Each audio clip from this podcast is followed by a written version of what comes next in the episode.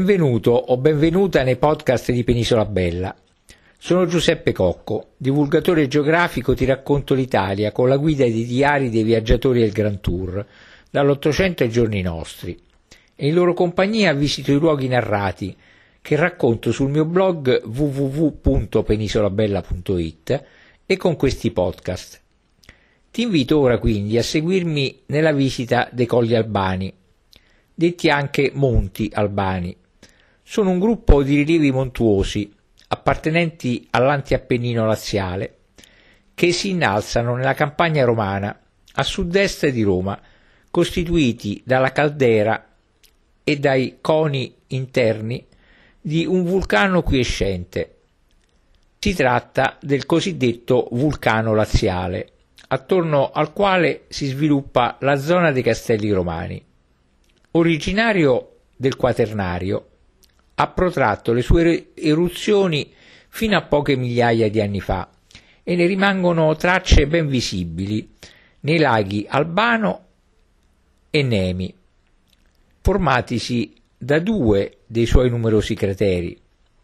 I colli o monti sfiorano i mille metri di quota, con i coni di scorie di Monte Cavo, 950 metri, e Maschio delle Faete, 956 metri. La zona dei Colli Albani, in origine, era costituita unicamente dal vulcano laziale, che iniziò la sua attività circa 500.000 anni fa. All'origine vi fu l'accumulo dei materiali vulcanici che determinò l'edificio centrale, che si sviluppa tra il Mar Tirreno i rilievi appenninici. Il processo di sviluppo del vulcano, quindi, si divide in più fasi. La prima fase, come detto, iniziò 550.000 anni fa e si concluse 360.000 anni fa. Si chiuse con la formazione di una grande caldera, il cui orlo costituisce il recinto esterno del vulcano medesimo ovvero la cinta montuosa costituita dalle alture del Tuscolo e dell'Artemisio e che viene appunto definito recinto tuscolano Artemisio. La seconda fase, di 280.000-260.000 anni fa, si svolse grazie alla continua e incessante attività vulcanica che formò un cono minore all'interno del recinto tuscolano Artemisio, avente come cratere la zona dei campi d'Annibale e l'orlo dato dalle propaggini de, di Monte Cavo e del maschio delle Faete che costituiscono il recinto interno. La terza ed ultima fase, detta di attività idromagmatica si svolse tra 200.000 e 36.000 anni fa, o forse anche più di recente. Si caratterizzò per le forti esplosioni legate al contatto tra magma ed acqua che furono all'origine della formazione di crateri eccentrici, i quali, riempitisi d'acqua, formarono come ti ho già detto, i laghi di Albano, di Nemi e quelli prosciugatisi di Valle Ariccia e di Valle Marciana.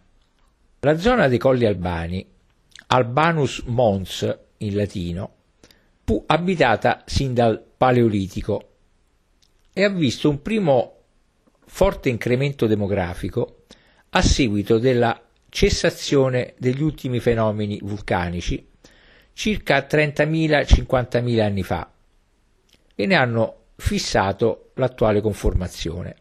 I primi insediamenti con caratteristiche di aggregati urbani riferibili a popolazione di origine latina sono posti dalla tradizione storica romana nel 1200 a.C., quattro secoli prima della fondazione di Roma, e corrispondono alle antiche città-stato di Alba Longa, Tusculum, Aricia e la, Lanuvium, tutte vicine tra di loro.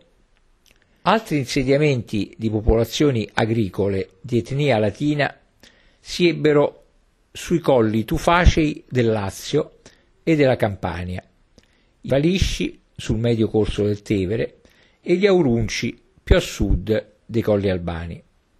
La città latina di Albalonga, la più importante tra le città latine dei colli e quella da cui il mito fa discendere Romolo e Remo, sorse da un insediamento di villaggi agricoli insediati sulla linea pedemontana tra i laghi vulcanici e deve il suo nome all'andamento lineare dell'insediamento che costeggiava i bordi del lago, da cui il nome di Longa, cioè allungata.